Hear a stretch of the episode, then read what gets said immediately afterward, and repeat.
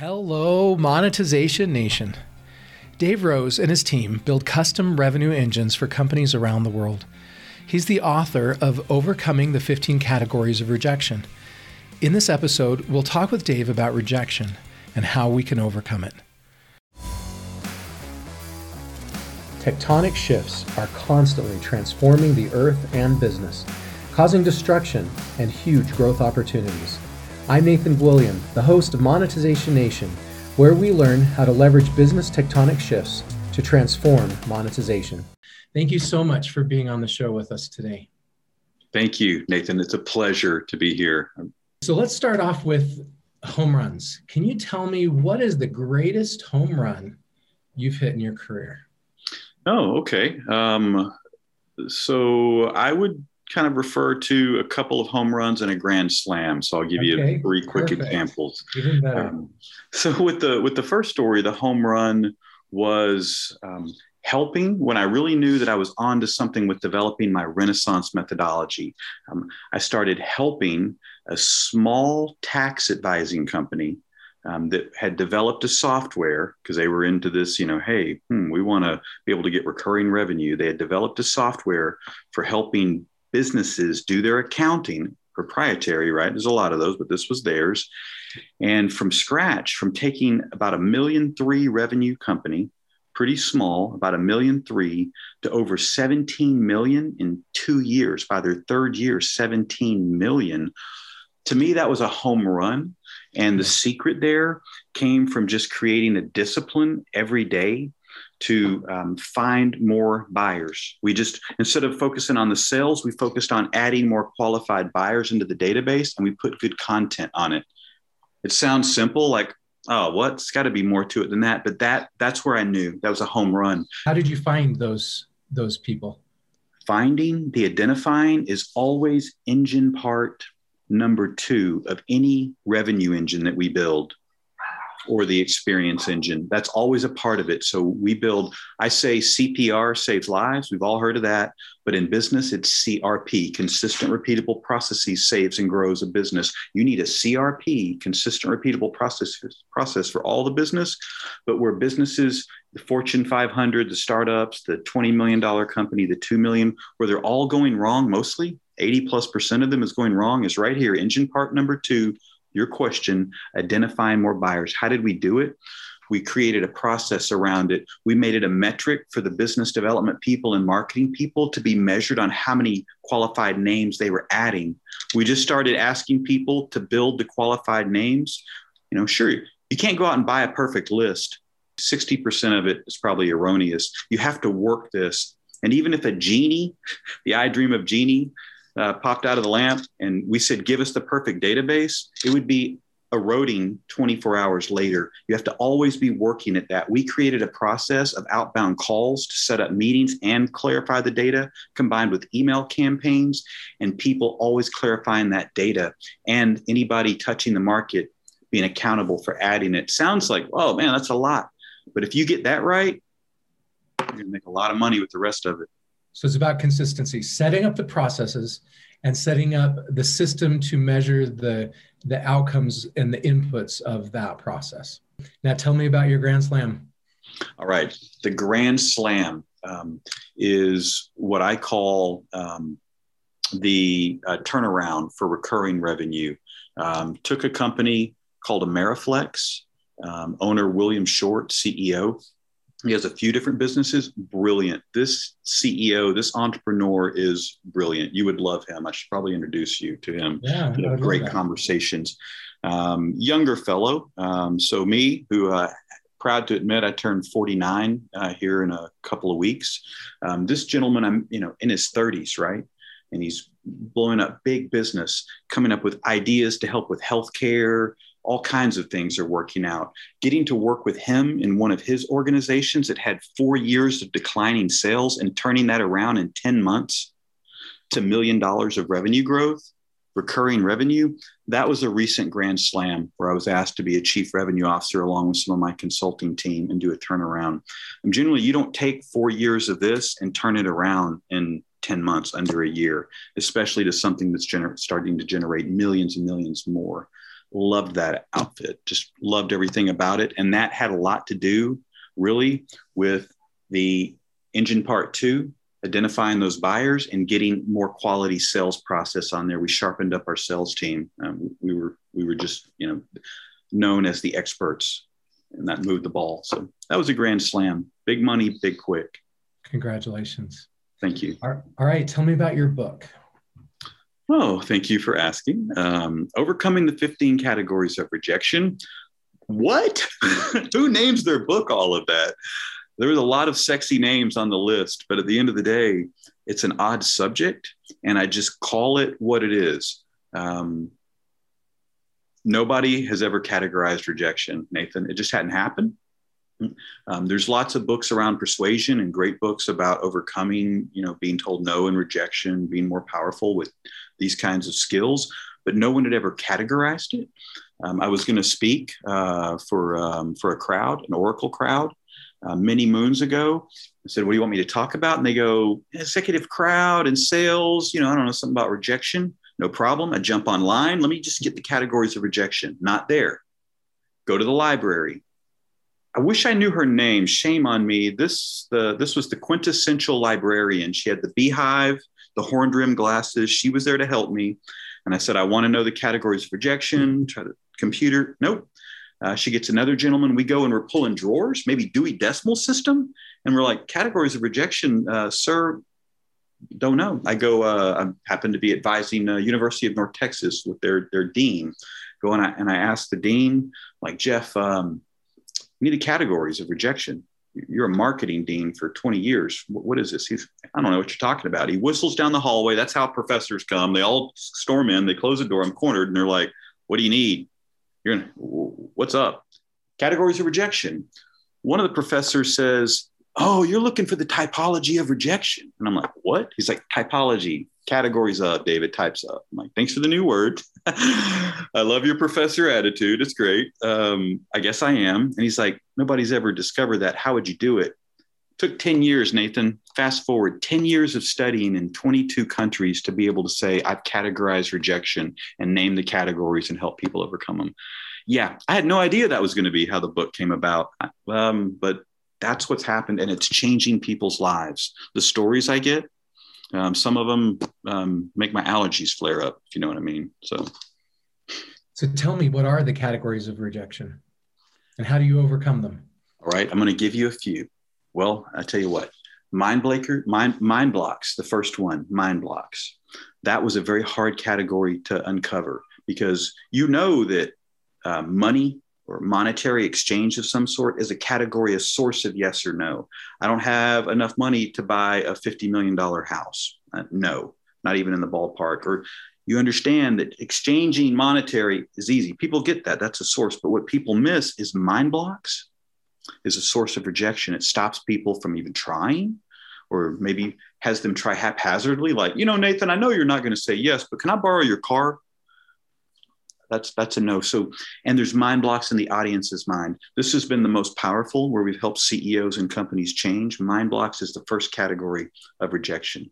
Um, decision makers is the second category. Most people aren't even talking to the right they're, they're walking away rejected. They're trying to get somewhere in life and their trajectory is dampened and they weren't even dealing with the right decision makers that was something that was overlooked for a while as an actual category of rejections. You know, in, in sophisticated sales, you know, get the decision maker, but out there in every walk of life, it's like you're asking mom to borrow the car on Friday night, but you know, it's dad's decision, or you're asking dad and it's mom's decision. You got to know.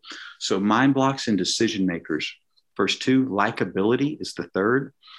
Quick story on that. Um, I was speaking a few years ago before we had published the book told the audience what I was trying to do. I'm almost there. I said, um, you know, be happy to take questions. A lady comes up at the end and says, Love is a category. Did you get that? And I was like, Well, actually, I'm glad you came here. Let's talk. A few people gather around, we're talking, and I say, Love is not a category. She's like, If you don't say love's a category, then you've never figured it out.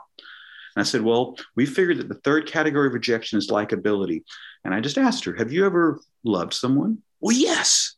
Have you hated that person? Yes you saw how that how that's on a scale so we call it likability on a scale maybe in the neutral middle to love to hate however you want to look at it but likability is a category of rejection that encompasses love.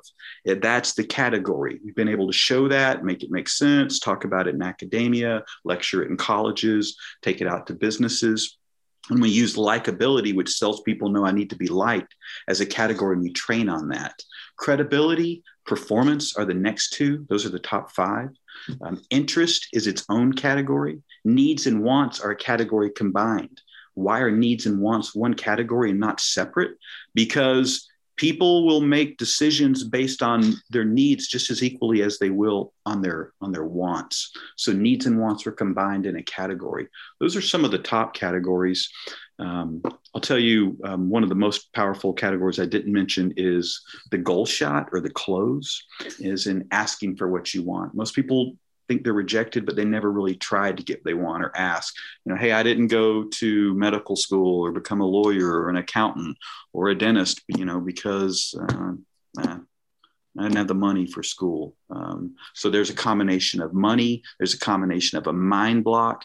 There might have been a combination of not asking for what you wanted. So you can analyze a situation and find multiple categories of rejection impacting a situation. And when you study it, you can start to remove those categories of rejection and get a lot more in life. Um, it just works for sales, for leaders, for a relationship. Okay. So let's talk about entrepreneurs who are building businesses these categories of rejection are important because it helps them in their sales efforts. It might be the the obstacles that they have to overcome to to motivate someone to buy their product. Uh, how else could uh, these categories of rejection and understanding them benefit the entrepreneur? Well um, you named money and great salient points around you know sales and dollars and maybe you could get into brand and awareness. Mm-hmm. you could expand it. But to really answer your question sometimes the not so obvious with this is rapport culture morale employee relations using it for how people interact and work together. Um, oftentimes they're hitting up against one another. And as you know, the classic, which Renaissance methodology helps solve, is there's silos in the company. This is our team, and this is our team, and we do this, and you can't come over here in this circle. And that's a communication and a rejection issue, and helping people understand how to communicate and how to get what they need from one another and overcome the rejections with one another and the, the teams and the silos and the departments is very transmogrifying for a business because you find that it starts to impact the short term the morale, and then you're going to impact culture and you can get a consistent, repeatable process in there how to communicate, which Renaissance does. Um, and we use overcoming rejection in how we set up communication process. Let's talk about that Renaissance methodology. Can you tell us a little bit more about that and the core premise behind that book? Sure. Um, I, would actually written that book or manuscript um, back around 2001, but it's developed along the way.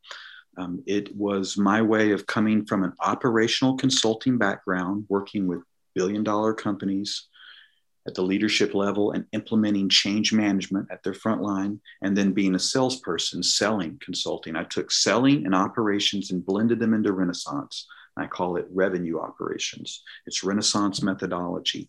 It's the way to create behavior change by going about building your own custom revenue engine from that the plan to engine part number two, we talked about identifying more buyers to engine part three, the CRM they go in. And we customize that per company. Renaissance is where we re engineer the plan, we energize the people, we nominate the champions to make it happen.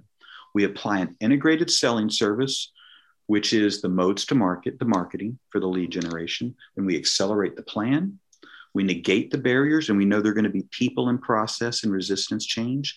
We set up a communication the C in Renaissance, a vertical regimented communication where we keep the CEO has to be engaged every week in the project or else it's going to fail.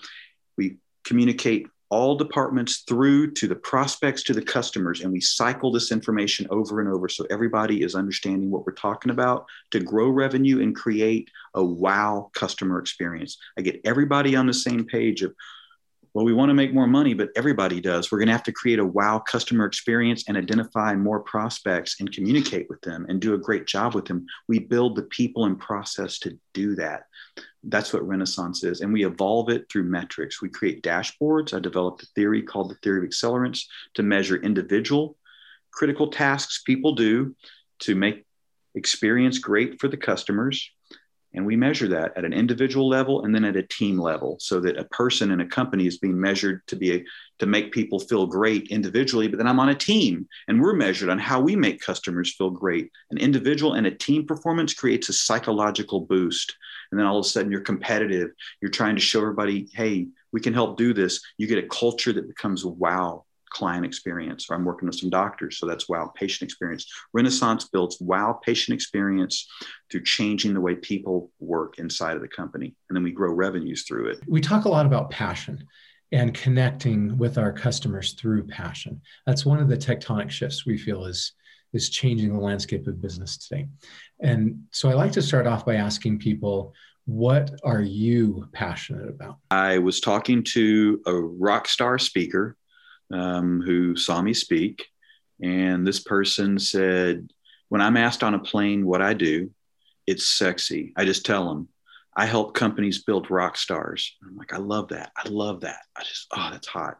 They're like, but what you do isn't sexy.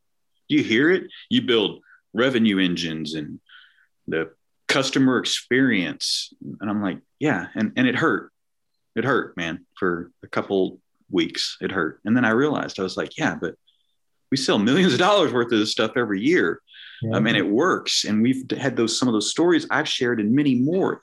My passion is building revenue engines, and that's not really sexy. And and if you just say that, it doesn't. It, it you know it's kind of confusing to people in a way, right? So I don't care anymore. My passion is I build revenue engines. It's not something I can just really explain quickly um, you know, because CEOs, if I just say, hey, it does this and this, it more revenue, greater customer experience, that's buzzwords. What is it? You know, you got to really explain. And I don't make any apologies for that anymore. I like building revenue engines for my own companies and for my clients. You've admitted your guilty pleasure. Um, you don't have to feel bad about this. So, part of our methodology is finding out what people really want the most, what's driving their lives, and then help them get that. And if you go to the CEO, who is your target customer, and you you identify what is it that the CEO wants the most. He wants more revenue. He wants more profits. He wants growth of his business. He doesn't want more rock stars. I mean, fine, he'll take rock stars. He doesn't he's not opposed to rock stars. He'll take them. But he cares about rock stars because they help him make more money right? Because they drive that revenue and that monetization. So I think the number one passion of your target audience is is generating more revenue. I think you are doing the thing your target audience wants the most and they may be able to spin it and tell a story better, but I think you're providing the most valuable thing that your target audience is most passionate about. Who is the best digital monetizer you know? this this gets sometimes just bringing this up gets a lot of flack from people, but I'm gonna do it. I'm gonna go. I, I call Elon Musk the greatest. I, I, I just do. Digital monetizer, an amazing just, monetizer, and ho- overall. Some of the clients I've worked with, I don't know why, um, really have a, a, disliking toward him, and um, some were making monies on shorting his stock, you know, in time. Um, a few of those um, lost their shirt when he just spiked up to the eight hundred dollar range. You know, yeah. Tesla did. But um, there's some brilliance to this. To me, um, crazy comparison, but I think of taking a lot of what uh, what a Donald Trump has in potential of notoriety and big ideas and um, and an audience, um, and you take an Elon and he does it right. He he does it right, and I'm not um, subscribing to any political, um, you know, side ideology one way or another. I'm just saying, you know, there's a little bit of, of a, of, a, similarity to me in terms of the platforms they have and what they can do and comparing them. And then Elon takes this to another level. And from the digital side, I mean, you know, a master. So cliche, but the man deserves the ranking. yeah, he does. He's, he's yeah. done some amazing things. Did you know this is a little known story about him? that when the internet was very young, he went to one of the CEOs of, of one of the top yellow page companies. and he tried to sell him on a deal of of uh, Elon wanted to put the yellow pages online. And the CEO of that company took his big, huge, thick yellow pages and threw it at Elon and said, Do you think you're ever going to replace this with the internet? and uh, he didn't agree to do it. Can you imagine if he would have taken that deal? And uh, that's an example of a tectonic shift the shift from yellow pages to search engine. And uh, maybe Elon Musk would have would have controlled business search engines or something if they would have been able to put that that deal together early on. Maybe yellow pages would still be relevant. You know, you got to ask that question. Yeah. Um, I mean, there's a story, you know, there's some documented stories, well documented, you know, from Netflix to Blockbuster's early days, you know, when, um, when the CEOs, you know, meet up, right? And um, there's a discussion, but there's uh, sort of a, I, think it's I think it's more than legend. You know, CEO of Blockbusters going early on prior to that meeting, you know, hearing that they're asking to take a meeting with him, and he's like, "What's a Netflix?" Okay, well, it's the thing that's going to kind of shut you down. that's going to take what seemed monolithic and you know shrink it down to to carbon dust. Um, so you know from that example you know that's that set that changed digital monetization in many ways. And um, who knows what would have happened had that been different as well. Um, maybe you wouldn't have got a billion dollars plugged into new original programming every year for our viewing entertainment. And blockbuster could have so easily been the digital streaming platform. Like they had all the resources they had the relationships. It, it would have been so easy for them to do it.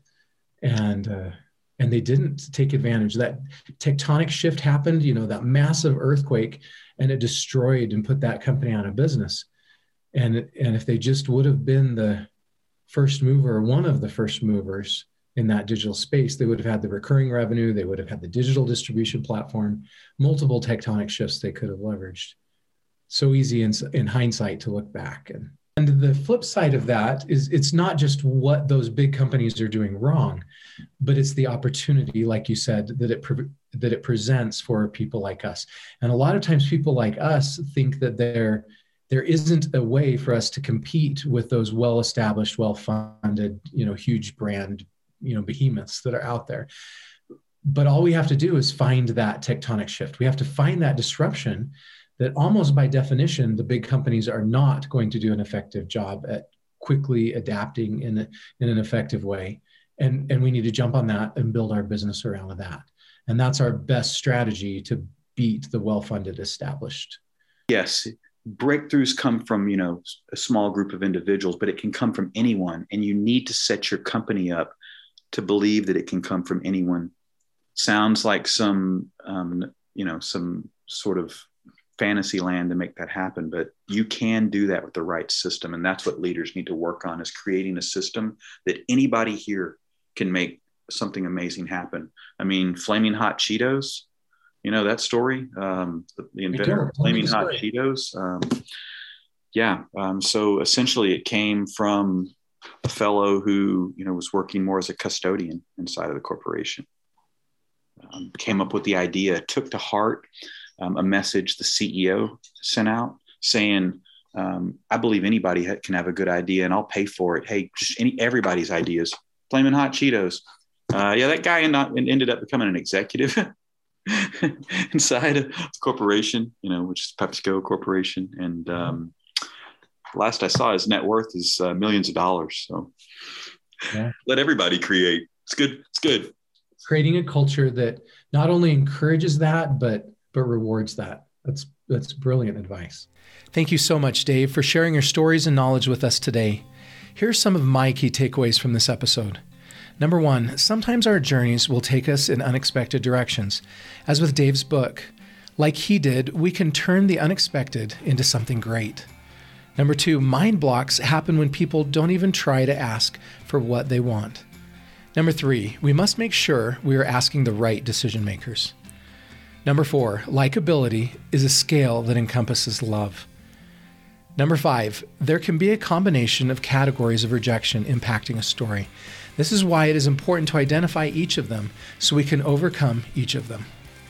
Number six, when we're facing competition from large, well established companies, we can often leverage tectonic shifts more quickly than they can, and that may present an opportunity to leapfrog the competition.